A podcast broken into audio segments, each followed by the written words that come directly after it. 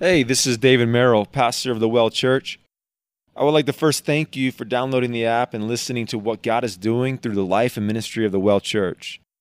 I would also ask that before you listen to this message that you would pray that God not only continues to transform lives through this ministry, but also that as you hear the word of God proclaimed, pray that the Holy Spirit would convict you in areas that your life has not been given over to God, empower you to repent and turn, but also embolden you to be doers of the word and not simply hearers, in order that you become a light in your homes, in your schools, in your workplaces, and even in your local church body. Let us be radically in love with Jesus and radically in love with his people. Once again, I just thank you for listening and may God bless you abundantly. All right, so we're back in Hebrews. We spent three weeks in chapter 11, so um, it feels like we've been here and it's time to move on. But we've been in chapter now. Chapter 11 is what is known as the Hall of Fame of faith, right? Like we we think of chapter 11 and we think of this chapter where it's all about the faith of these men and women, these these mighty powerful acts of faith by all of these men and women of the Old Testament. And that's what chapter 11, it's a hall of faith. Um, but it's kind of cool what the author's doing because basically, what is he doing? He's, he's in chapter 11, it's a walk of faith. Chapter 12 is the wisdom of hope, and chapter 13 is the way of love. Now, what is that? Faith, hope, and love. Isn't that cool? It's cool how, you know, in 1 Corinthians, if you're not familiar, in 1 Corinthians, Paul says the greatest attributes of the Christian walk is faith, hope, and love. The greatest of these is love. And, and so many people say, well, I, I really believe this, this is Paul, right? Paul wrote Hebrews because it seems like he's kind of, you know, some, pushing his little, uh, his, his, doctrine, not his doctrine, but his kind of flow into the book of Hebrews. And I'm and I started off this this series saying there's no way it's not Paul, it, you know, there's no way it's happening. And now I'm like maybe, all right? Maybe it's Paul because it seems like he's putting a lot of stuff in there. But real quick, we're going to jump back into chapter 11. Um, real quick, if you remember, we're talking to people who are at risk of going back because they're terrified of losing everything. They're terrified of their families outcasting them for the sake of Jesus. So they're, so they're tempted to look back to the Old Testament sacrificial system. I don't want to be persecuted for my faith. I don't want to die for Jesus. I don't want to lose my, my whole life for the name of Jesus. So they're tempted to look back. And the author is talking to them and saying, Look, don't worry about it. Put your faith in Jesus because you're not going to regret it. Everything, anything you lose on this earth, that for the name of Jesus, I promise you, you're going to get back in, in, in tenfold in the name of Jesus. Like for all of eternity, you will be in the presence of your Creator. Do not forsake the name of Jesus. And so the author is finally gets to chapter 11, and he's been encouraging them, warning them, pushing them, exhorting them, and then he gets to the faith chapter. Now he's encouraging them by saying, Look at the Old Testament saints. Look at their faith in God. Look at what God did through them them continue to push forward, and he's encouraging them in faith. The Bible says the only way to please God is through faith. Faith. The only way to please God is through faith. Notice what it does not say there. It does not say the only way to please God is through tithe and offering. The only way to please God is through singing a song on a Sunday morning. The, the only way to please God is the command, to obey the command of niceness right? That's the 11th command that we Christians like to believe in. This just be nice to everybody and then you'll go to heaven, right? Like that's the command of niceness. No, it says the only way to please God is through faith. It's through faith. And so we saw that the beginning of the foundation of faith is, is what? Is that you have to believe that God created everything through his word. Look, you're not going to believe that God could part the Red Sea if you don't believe that God created the Red Sea. Like you're not going to believe that God could raise the, the dead if you don't if you don't believe that God uh, originally created the person to begin with. Like in, in order to, to actually live a life to stand on the morality of God and be willing to do that, even though your flesh wants to go against God's commands, the only way that you're going to be willing to stand for what God says is to believe and trust that God knows your body, knows you, knows what's best for you because He created you and He created you with a purpose and He loves you if you don't start there, you are not going to move forward. So we've got to start with that. But then the author goes into and he's kind of walking through faith and he's talking about the different steps and different walks of faith. And he says, Man, God, sometimes God is performing miracle after miracle through the acts of faith, right? God performed miracle through Noah, performed miracle through Moses, through Enoch, all these miracles. But then we're going to see this morning, sometimes God doesn't, right? And this is one of those, those sermons that were like, I don't like that, right? Sometimes God does. Sometimes he parts the sea, but sometimes he doesn't. Sometimes God doesn't do the miracles. Doesn't mean God doesn't come through. Because God's always working for our good and for his glory, right? It doesn't mean God doesn't come through. It just doesn't it means that he's not going to part the Red Sea or do the thing that we think he should do the way that he think we think he should do it. But God is always operating. That's what we're going to see this morning. So real quick, last week we saw Abel, we saw Enoch, we saw Noah, we saw Abraham. We started with Abraham. We're going to finish with Abraham. We're going to move forward. So if you have your Bibles, turn to Hebrews chapter 11, verse 8. It'll be on the screen as well. By faith, Abraham obeyed. We're going to kind of go back a little bit, recap a little bit. Oh, Abraham obeyed when he was called to go out to the place which he would receive as inheritance. And he went out, not knowing where he was going. Okay, so he says, Abraham, by faith, God called him, said, Abraham, get up, go. Get up and go. Right? Remember, remember, Abraham was a pagan. He was an idolater. He didn't, he didn't believe in God. God just said, Hey, Abraham, get up, go, leave the Ur of the Chaldees, get up and leave. And Abraham said, Okay. Right? Like, okay, let's do it. Where are we going? Doesn't matter. Just go. Okay. Right? Just go. And because this this takes some right. We saw this. This takes some radical faith. But it was that willingness that we're going to see of Abraham, that willingness to always get up and go, the willingness, whatever God says at any given time, Abraham's ready to move. Because uh, that is something that we've got to start thinking about. Kind of recapping last week, this is something that at any given moment, God could call, call you to get up and go. Are you ready for it? Now, I'm not talking about any given moment, God's going to call you to leave your home and leave your house and go live somewhere else. Maybe.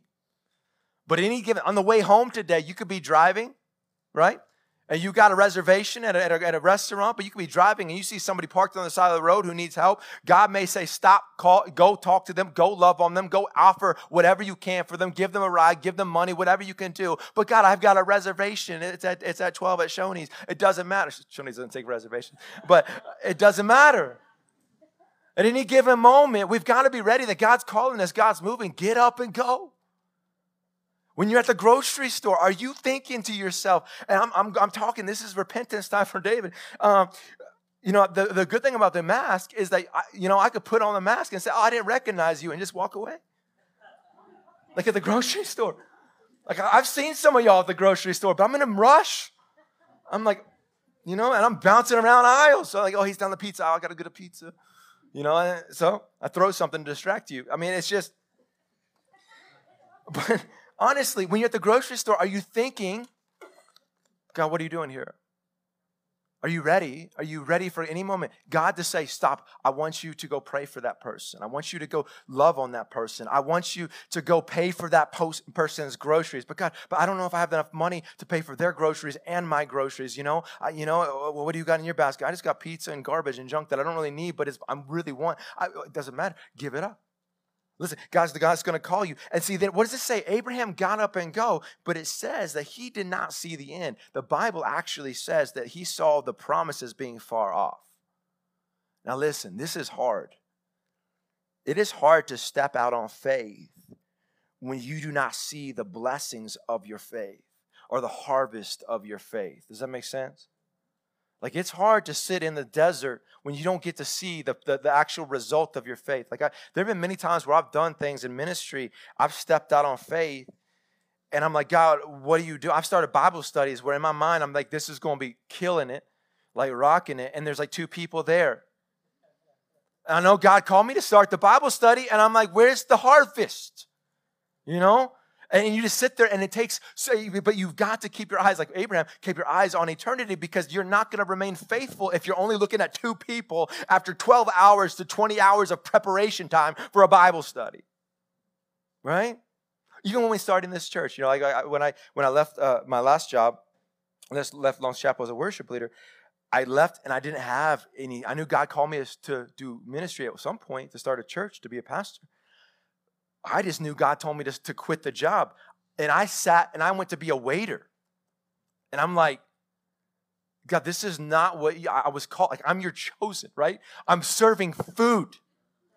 You know, like I'm just, woe is me, moping. Like I'm sitting here, and, I, and what I learned though is God is working in that. But it was in that desert. God was moving. God was teaching me a lot of humility and grace of, of who I am and the arrogant person that I used to be and the prideful person I used to be. And some of y'all thinking you used to be. Yes, if you knew me then, you would be. But praise God. Okay. Um, even starting this church though, when we started this church, like you hear these stories of these pastors who, oh, we stepped out on faith and we started with 12 people. And then it, the next week, week two was 100 people. And, and then week three, man, it was like 600. Now we're two years in and a thousand people worship, praise God. We stepped out on faith. And I'm like, yes. God, I stepped out on faith. So we stepped out on faith and we started a church in a carport with 12 people. And then week two, we had 12 people. Week three, we had 10 people. One of the families was out. It was like, where's the blessing, God? I'm in the desert. I don't see the promises, but, it, but it's that idea, and you're tempted to look around in the desert, to look around. But Abraham, it, he said, it said he kept his eyes on a city whose maker and builder was God. Abraham wasn't looking at the desert. He wasn't looking at here and now. The, the, he's not receiving, he's not seeking to receive the blessing of his faith here. He's looking ahead. He's looking ahead.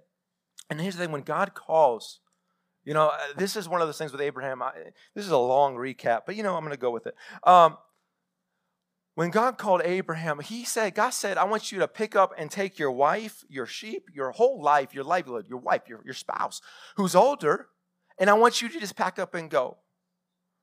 You know, uh, here's the thing when God calls us to go somewhere, I remember when I was younger, before I got married, I, I was like everywhere. I did a lot of things. I got, you know, a lot of mission trips out of the country, in the country, to inner city. I slept on the streets of Atlanta, you know, trying to see what it's like to be homeless, to, to do ministry that way. And, um, you know, went to England and, and I had all these visions. And I remember people told me when I got married, David, when you get married, you got to settle down. Right? You can't do that stuff anymore. You can't, you've got to play, you got to keep safe, right? You got, you got a spouse now, you got a wife now. And I'll tell you, uh, and now that I have two kids, and people like, David, you, you can't, you got two kids. And, and I'll tell you, I, I call bull on that. All right, I'm going to call bull on that. I still believe there's going to be a time if the Lord tarries. I don't believe he's going to tarry, but if he does tarry, I still believe God's going to call me to the Middle East sometime. I mean, I've had visions and dreams of me pr- baptizing people in the River Jordan, Muslims. I believe God's going to take, but you can't take your kids to the Middle East. They're white, right? They're white. They're, they can not survive. Because this may shock you, this may blow you away. But listen, God is not shocked that you have kids. God's not shocked that you have a wife. David, I want you to go to the Middle East, but God, I've got a wife and kids. Oh, yeah. I'll just stay where you are. You're fine there, okay? You, I forgot. I forgot about you. Because if God calls you to pick up, go, God calls you to go do this, God calls you to do something like today as you're driving, God will give you not only the resources, but here's, listen to this God loves your spouse and your kids more than you do. All right. Abraham, get up and go. Abraham does. What a, what a stud. Abraham, um, by faith, he dwelt in the land of promise as, the, as in a foreign country, dwelling in tents with Isaac and Jacob and heirs with him in the same promise. For he waited for the city which foundation, whose builder and maker is God. That's what we just talked about. Abraham goes out now. So he says, go out and live in tents. Imagine this. God says, hey, I want you to leave your house, leave your family, leave your house, leave everything, and go live in a tent. In the Some of y'all are like, that's my, that's my jam. Like, that's what I would love to do. Like my wife, I think she would like that. Um, but you know, I was thinking about it this week. I don't think Savannah likes camping. I think she just likes s'mores. I think that's really what it is.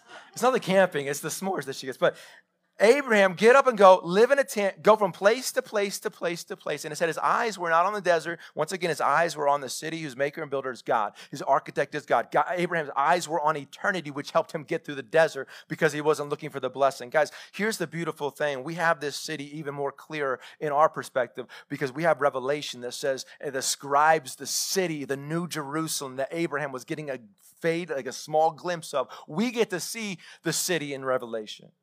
We get to see the foundation. We get to see the walls. We get to see the doors. We get to see the colors, the diamonds, the rubies, the emeralds, the jasper, the jas, jas, jasper, sapphire, jasper. We get to see that because God explains it to us. God describes it to us. Abraham didn't get to see all that. He got an image, a glimpse, and it motivated him to go.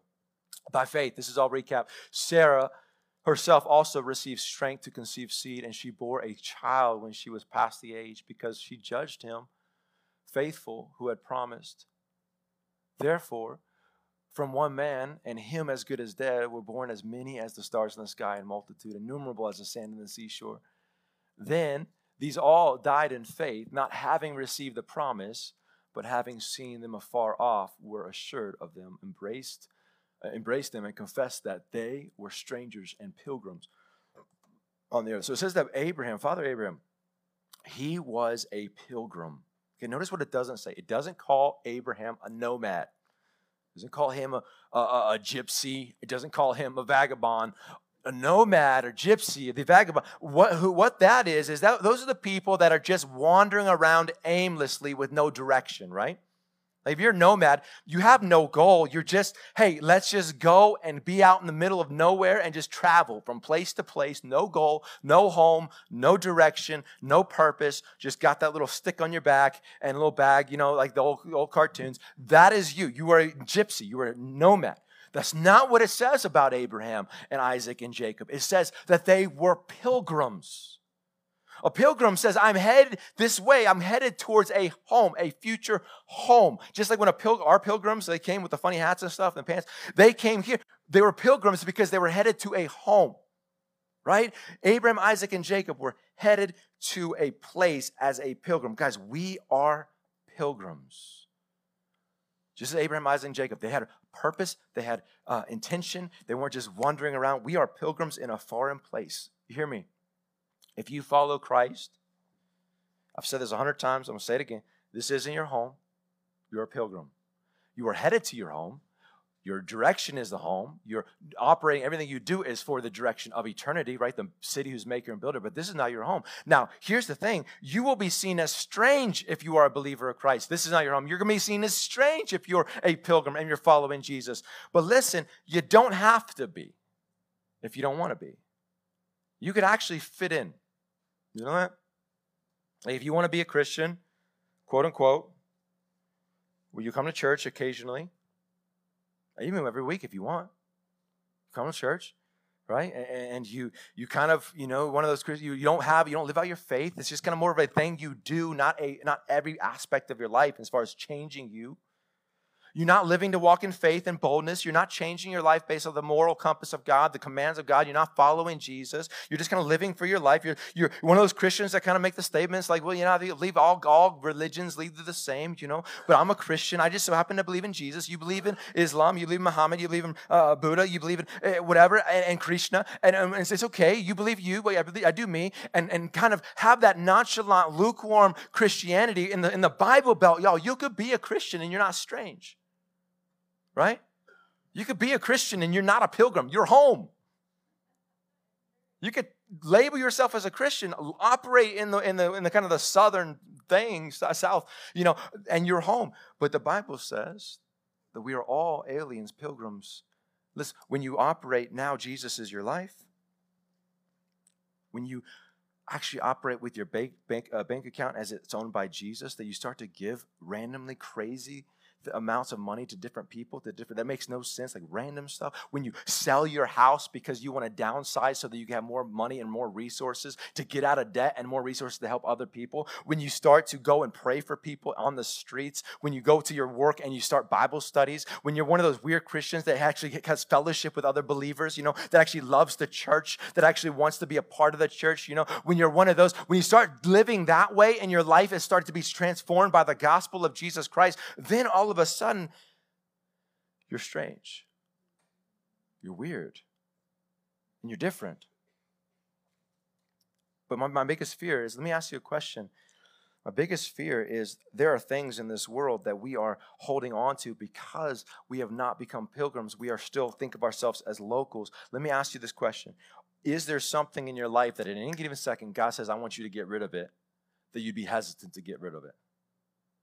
Think about it your house? Today if god says i want you to sell your house would you be hesitant? I want you to give i want you to empty your bank account. Something like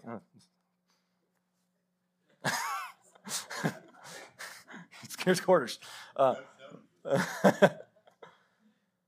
i want you I, I want you to break up with this girl break up with this guy because it's not healthy it's not good I want you to dive, dig into your marriage. It's hard.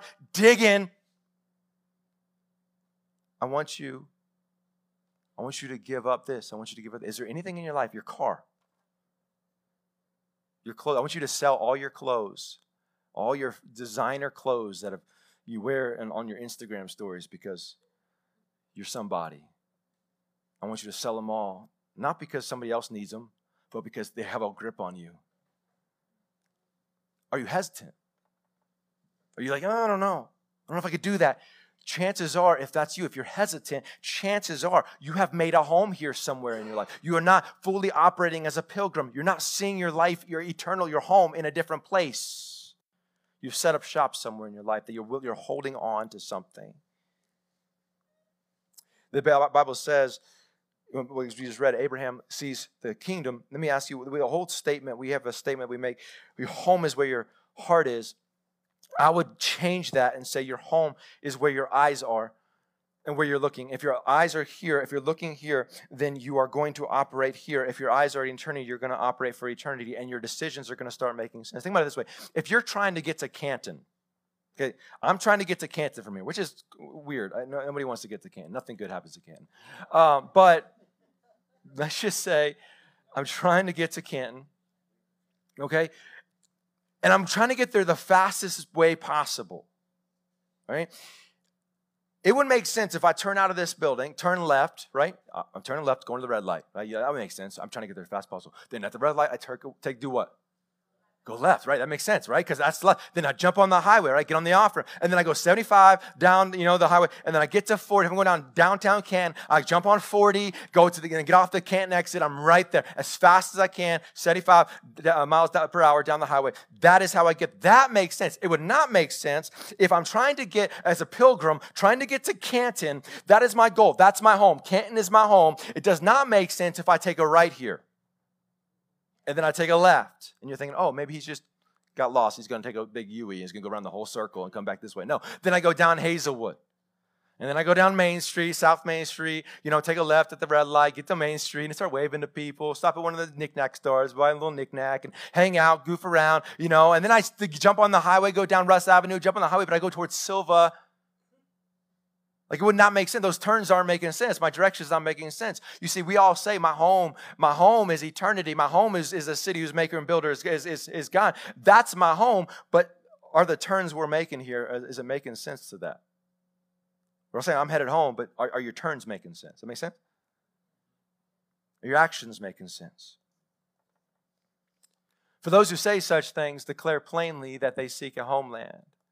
And truly, if they had called to mind that country from which they had come out, they would have had opportunity to return. But now they desire a better, that is heavenly, a heavenly country. Therefore, God is not ashamed to be called their God. I love that statement.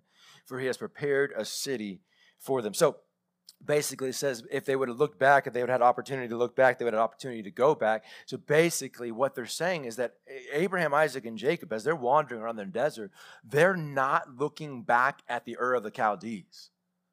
They're not looking back to their home. They're not thinking, Abraham, you pulled us out of this house. You pulled us out of our home. You took us out here for a blessing. You know, you circumcised us. Um, and now we have no place to go. We should go back home right? That was the danger. That was what Israelites got caught for, right? Remember when, when Moses pulled the Israelites out of Egypt? The, every time they had opportunity, they got caught, they got in trouble. What they do? They looked back and said, We should have stayed in Egypt. We should have died in Egypt. And God said, It's your lack of faith, your lack of faith that's going to cause you not to get into the promised land.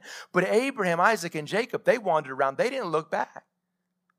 Because it's so easy to look back in the midst of the desert. It's so easy. I mean, how many of y'all you, you've been you jumped into this Christian thing, and you thought it was going to be a blessing. You thought it was going to be awesome. You thought you know your life was going to be like you women. You thought, oh, God's going to send me this blessed husband who's going to be gorgeous and sexy, and and it's going to be awesome. I my job. I jump into this Christian faith, and then you marry this guy who's got a beer belly, and you know just but it, but he's good. He's he's a nice guy. I'm just kidding. That was my wife's story. Um, but but you have this idea of Christianity, but then you jump into this, and there's now you're fighting the flesh, right? Your flesh wants to do this, your flesh wants to do that, your flesh wants to do all this old stuff. You're fighting the flesh, you're fighting this battle of, uh, of, of the people that used to love, that used to love you, that used to get along with, now hate you, that no, want nothing to do with you. You don't get along with them, you have nothing in common with them. And it starts to get hard, and you're thinking to yourself, man, it was so much easier, looking back, it was so much easier before I became a Christian. Like there are times where you could look back and you'd be tempted to look back. It was so much easier before I, I, I put my faith in Jesus that I started following. When I was a local, when I was one of the people, when I was not controlled by God's commands and I was out getting wasted, my own person, when I was out with the bars, I mean, I got along with people. There wasn't that struggle, there wasn't that tension. And there's that temptation, to look back at the slavery. There's a temptation because it would, sometimes it would be so much easier to be a local in this world. Uh, am I right? I mean, let's be honest, it would be easier to be a local in this world. And that's their temptation. That's why we a lot of times cower back to want to be a local. It's like when you moved here. I moved here from California when I was younger, a kid. And I moved here and I was the strange one. I mean, I couldn't understand a word anybody was saying.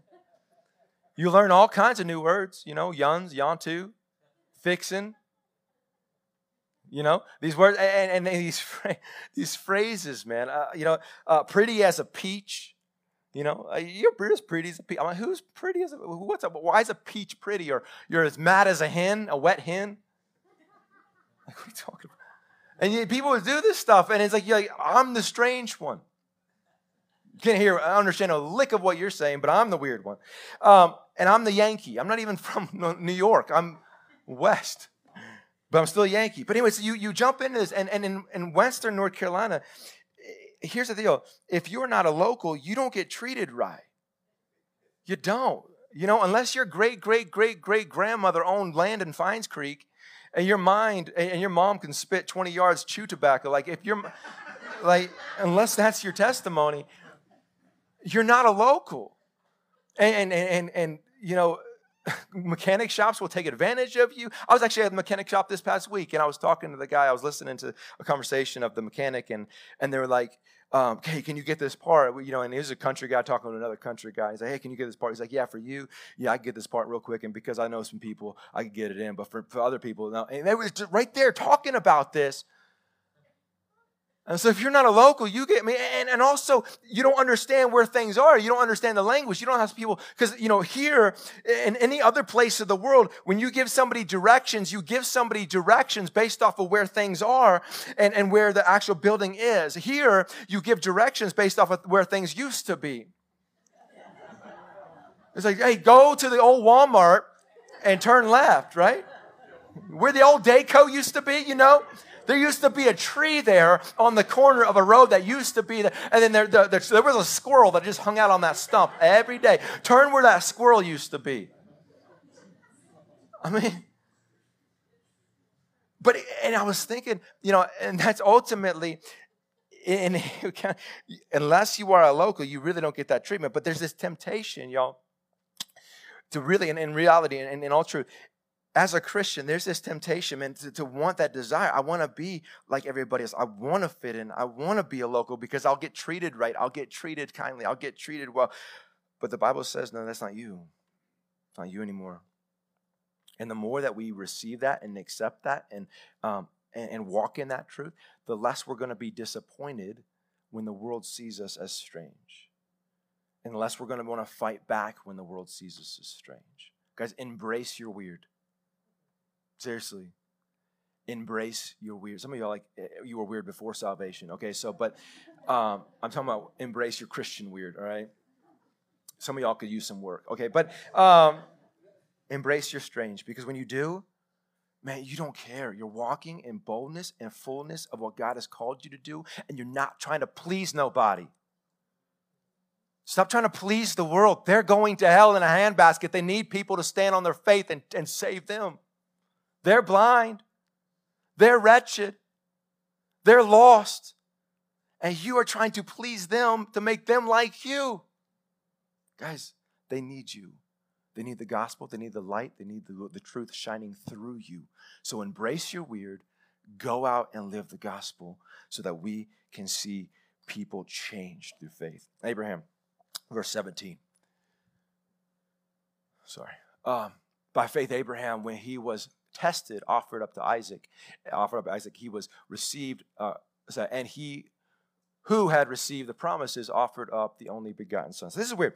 It says Abraham had a, a son, Isaac, but Isaac was the only begotten son. Now, this is not true, right? Who is other, Isaac's other son?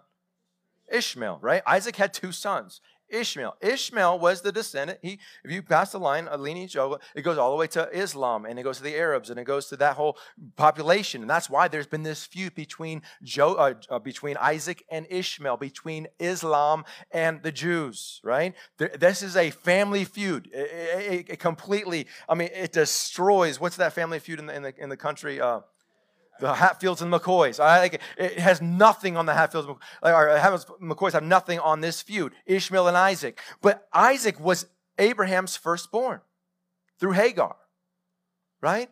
And, but the Bible says that is, Isaac was Abraham's first begotten son. Now this is interesting, and I in, in Gen, uh, Hebrews chapter one we talked about this. This is important. Listen, because the Jehovah's Witnesses and many other uh, uh cults will point to Hebrews and say the, Jesus was not God. He was created. He was God's first begotten son because Hebrews says so. Jesus was the begotten son, right?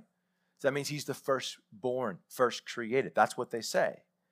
The problem with that is when you look at this phrase in the Hebrew, in the, in the Greek, it is not a position, or it's not a condition, or it's not a time word, it is a positional word. It's the honored son, it's the promised son, it is the positional son. Remember, uh, uh, Isaac had two sons, Jacob and Esau. Who was the firstborn? Esau, the first begotten son, but who was actually the first begotten son? Jacob. He was the promised son, right? He was the son of promise. It had nothing to do with birthright or, or birth. Qu- what? Quarter? Order. Order. I was like, that doesn't sound right. Quarter? Okay. Now, once again, Abraham, Isaac, Ishmael. Ishmael's born first, and Ishmael's older. It's not like they, Jacob and Esau, they were like twins. Ishmael's way older, yet Jacob is still the first begotten son, or Isaac is still the first begotten son. So just remember, it's not a condition or it's not a uh, order thing. It's a positional phrase that Isaac. So God says to Isaac, you're going to have Isaac. Abraham tries to take it in his own hands. Sarah's not looking too good. Says her, her womb was dead. She's older. You're not producing for me, Sarah. So she goes to Hagar. Uh, Sarah's like, hey, go to Hagar, the servant. And so Abraham has, with Hagar, has a baby, Ishmael. I, God, Abraham goes to God, says, Here's my baby. Here's the promised seed, Ishmael. And God's like, uh-uh, That ain't happening. You're going to have one with Sarah. He finally has a baby with Sarah at a very, very old age. It shouldn't have happened. I don't know if you know biology. It shouldn't have worked. It does.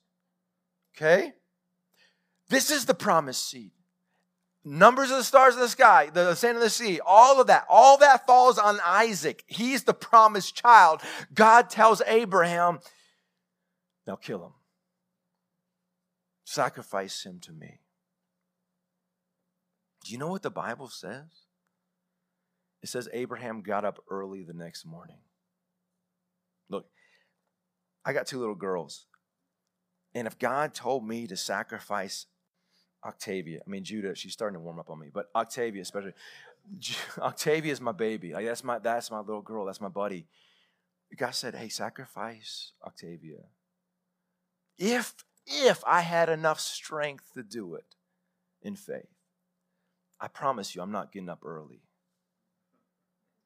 Like I promise you, I'm not getting up early. I'm not. I'm going to procrastinate. Like I don't even drink coffee, but I'm going to drink coffee for like four hours and say, God, I'm just waking up. You know, Folgers in my cup. Like I'm just. I'm just trying to get my my umph together. By noon, maybe we could go up the mountain. But it says Abraham got up early, did not waste time. Come on, Isaac. Come on, servants. They go. Uh, Abraham tells the servants, stay back Stay back, and we're going to go up and make a sacrifice. But listen to what Abraham says, and we will come down. Abraham says, We're going up and we're coming down. Why did Abraham say that? It wasn't lying to the servants.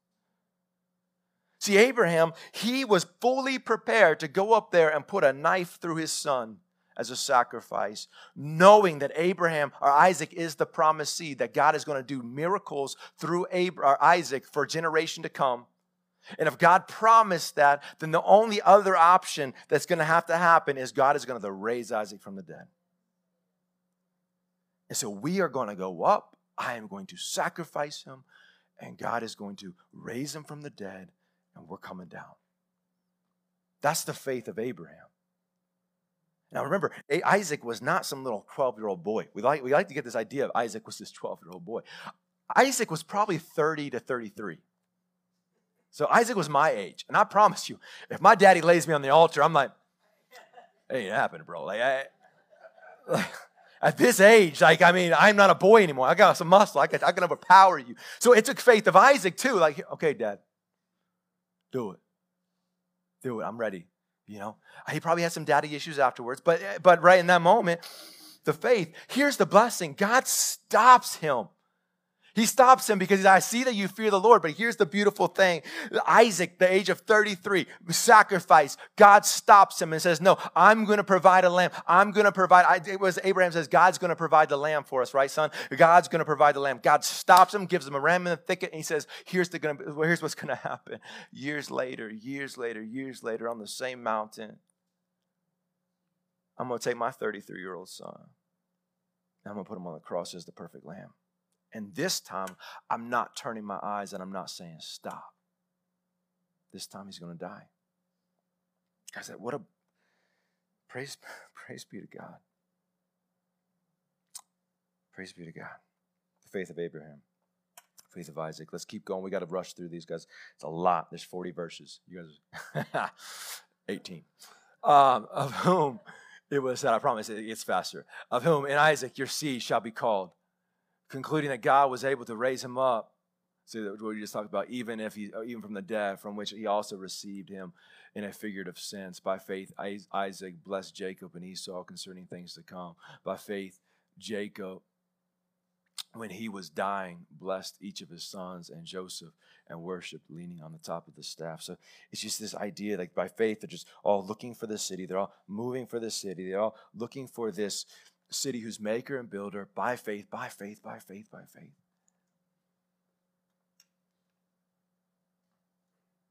You know where my mind goes right now as I'm looking at this picture?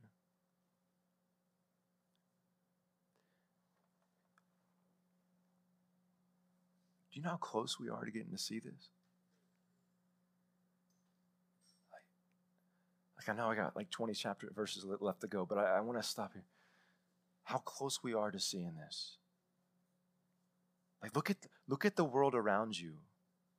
If you look at Israel right now, they're, they're surrounded, you know, Russia, Russia's partnering with Iran. Do you know the significance of that? Uh, with Syria and with Libya, you know the significance of that? Ezekiel? Gog in the land of Magog. You know where the land of Magog is? Russia. And then he talks about Persia and the different partners that's going to partner with Magog or Gog and Magog. Russia, first time ever in history with Iran, with Libya, with Syria, surrounding Israel.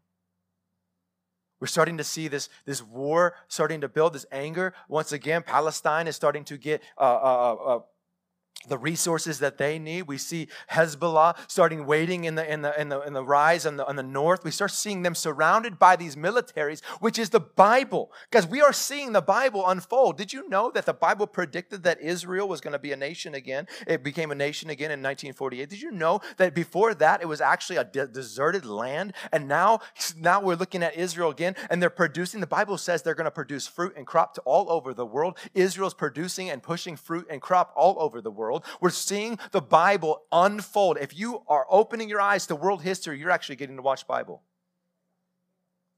We are so close to that moment that Jesus comes down and puts his feet on Mount of Olives and the mountain cracks, water flows out of it. He walks down the, the valley, the Hebron, uh, Hebron Valley, and he sets up his kingdom for a thousand years. Because we're so close. We're going to get to see this. This is not going to be just a picture. It's not going to be just a, a, a, fairy tale. This is reality, and this is our future home. This is eternity right here.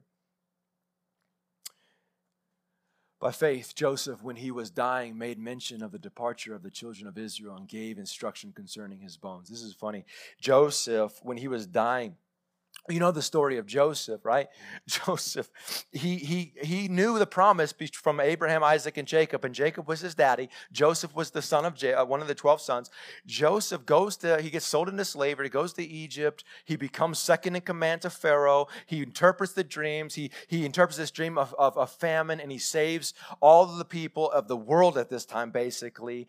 And all of the uh, Israelites come up to him, all like, so 70 of the Israelites at this point. So Abraham or Isaac, Isaac and Jacob, all the, the descendants, all the people that are alive, they come 70 and, um, 70 in total, and they sit in Egypt. Everything's going great in Egypt, but Joseph knows this is not my promised land.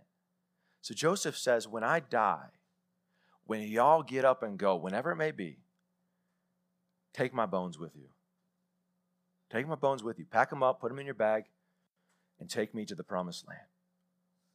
Because Joseph knew God has promised this. We're going to be there. It doesn't look like it now. We're going to be there. 400 years later, Exodus happens.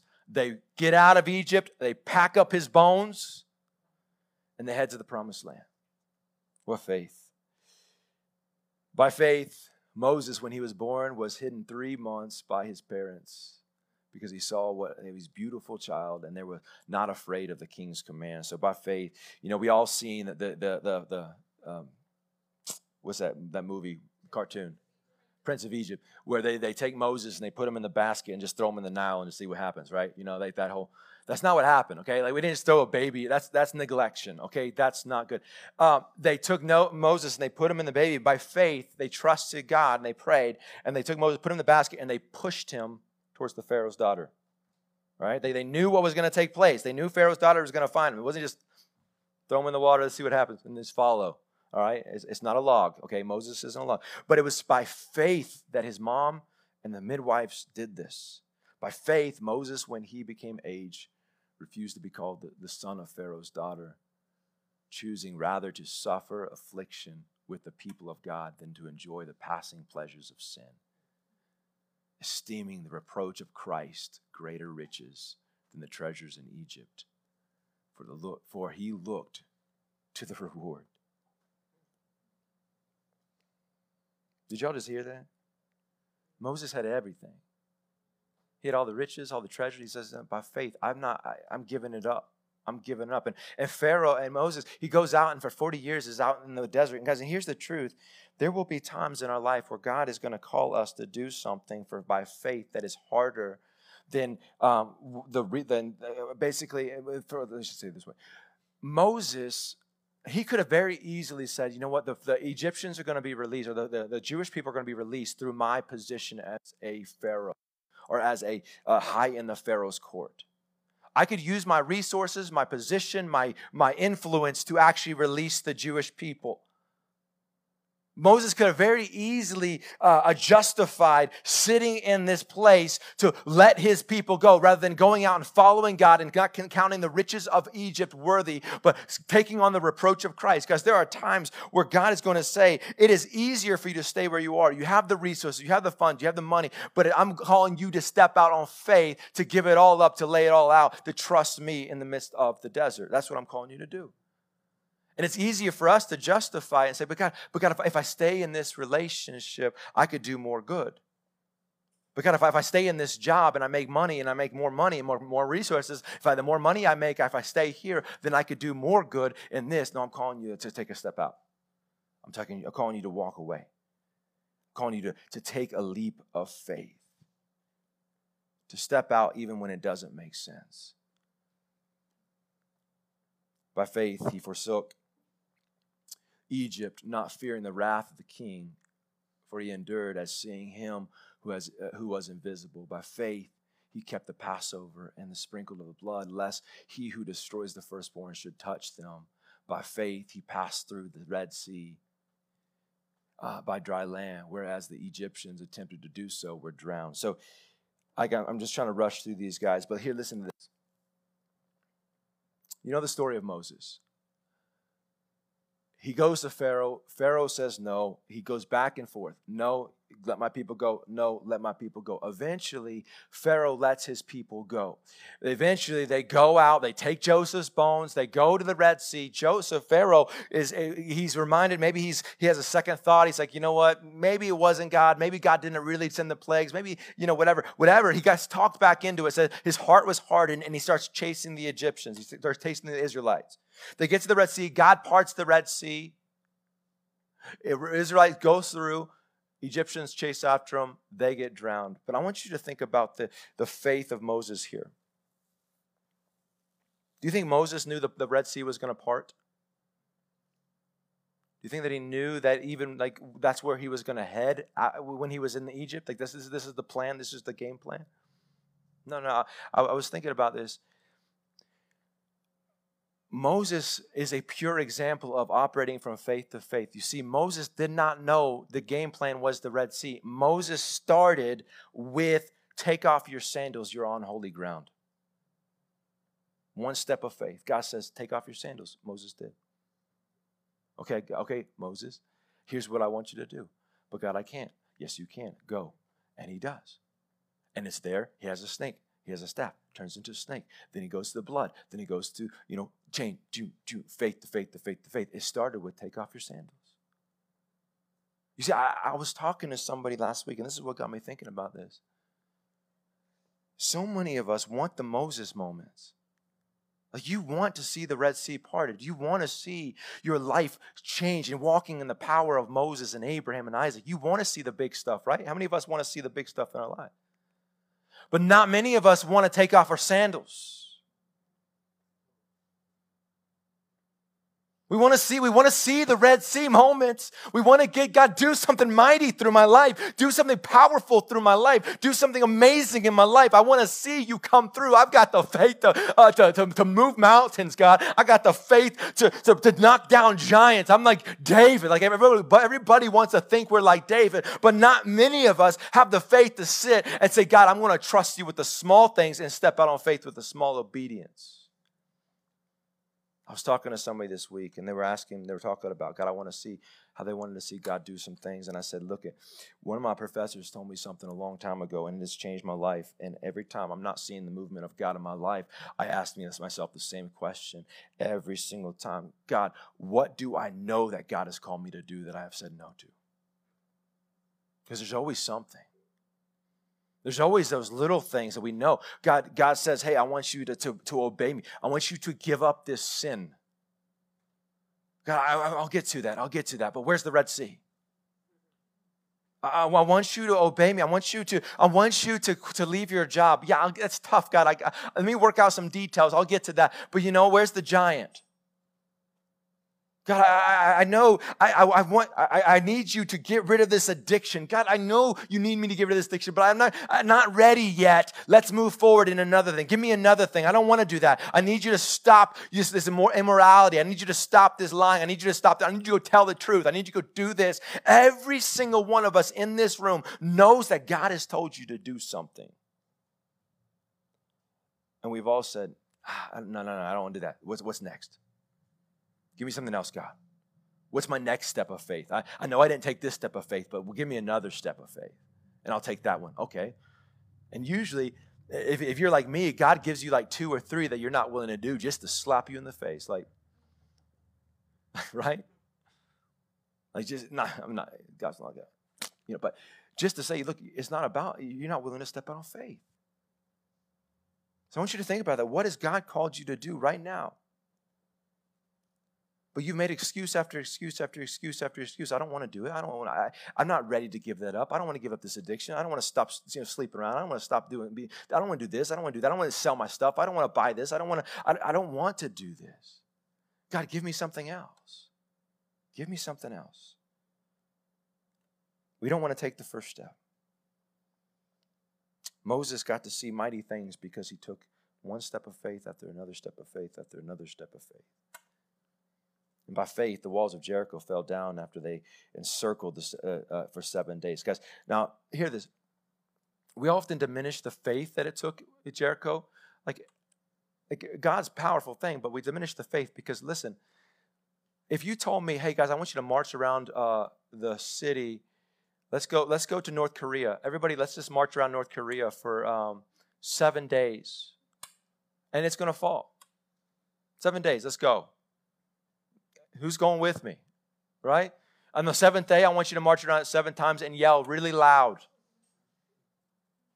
Like it takes faith. And, and, and yet they, that's what they do. They, they march around faithfully, faithfully, seven days, faithfully, listening to the words that God gave to Joshua. And God brings the walls down. By faith, the harlot Rahab did not perish with those who did not believe when she had received the spies with peace. So remember, Rahab, she started off as a harlot and she became righteous through faith. Rahab hid the two spies. You know who Rahab is? Rahab had a son. Do you know who his son is? Boaz. Rahab was a harlot. She was a pagan. She was sleeping around with everybody. And God says, you know what? Through your faith, Rahab, I'm going to give you Boaz. You know who Boaz is? Boaz has a son named Obed. Obed has a son named Jesse. And Jesse has a son named David. And do you know who Dave is in the line of? Jesus. God takes the faith of a prostitute and puts her in the line of Jesus. Because she, she saw that God, the Yahweh, was greater than any God that they worship or any of their mighty armies. We're getting there. And by faith, and what shall we say? For the time would fail me to, to tell you about Gideon and Barak and Samson and Jeff, uh, Jephthah, uh, Jephthah and David and Samuel and the prophets who through faith subdued kingdoms, worked righteousness, obtained promise, stopped the mouths of lions, quenched the violence of the fire, escaped the, uh, the edge of the sword, and of weakness were made strong, became violent in battle, turned to fight the armies of the aliens. Women received the dead raised, uh, raised to life again. Others were tortured, not accepting deliverance, that they might obtain a better resurrection. Now, listen to me. There's some weird theology that comes out of Hebrews. Um, so I was just reading. I wasn't even pushing my buttons. Um, sorry. There's some weird theology that comes out of Hebrews. We say, well, God can shut the mouth of the lions. God will shut the, in your faith, God will shut the mouth of your lions. Like you'll have pastors say that, right? Yes, He can. If He calls you to the lions. God will, I love this one. What's your giants? God can defeat your giants. God wants you to go out and defeat your giants. Yes, God can defeat your giants if He's called you to it. But do you know what happens when, when you're not called to the lion's den? You become lunch. Do you know what happens when, when God is not calling you, when you when God's plan for you? So I'm trying to find when God's plan for you is not to do this, when God's plan for you is not to be rescued, like Shadrach, Meshach, and Abednego thrown into the fiery furnace, you know, uh, when God's plan for you to not survive is God has his will, God has his purpose, God's plan. Remember Shadrach, Meshach, and Abednego? They said, God, we will, uh, uh, Nero, we will not, or, or Nebuchadnezzar, we will not bow down because God will save us. But listen, even if he doesn't save us, we are walking in faith. We've got to have that caveat that God is not always going to rescue you from the mouth of lions. He is doing something greater. He's doing something better. I'm not going to stand up here and be a prosperity teacher and say every time you step out on faith, the lion's mouths are going to shut. No, sometimes you will have to go through hell and back. Sometimes you will have to be burned. Sometimes you will have to be beheaded. Sometimes you'll have to be sewn into an animal carcass and let wild animals eat you alive. Put on a stick and let, let Nero light you with his uh, garden. Sometimes you have to be like Polycarp and taken miles after miles after miles to be thrown on a stake, to be burned alive, and then having a spear stuck through you. That's sometimes how God gets his glory. But here's the blessing we know. Number one, this is in our home. Number two, that God is working all things out for his good, for our good and his glory. Let me ask you, what greater thing in your life, uh, what, what better thing is, is there in your life than to save somebody, to bring somebody to faith? Could you imagine? Think about it. what better thing that you could name in your life than to say at the end of your life, even one person, because of me, that person is in, is in eternity. What, what, what better thing could you do with your life? Huh? Nothing, right? If you can name something, then we got an issue. And so let me think about let me ask you this way. Wouldn't you be willing and almost excited if you knew that through your death, somebody's going to come to salvation by watching your faith through your death? The way that you operated in faith as you were being tortured by the lions? Because that's what happened with all the Old Testament and the, and the New Testament saints. The New Testament saints, when they died, their death was a testimony for other people to say, man, they had faith. Their God was obviously the true God.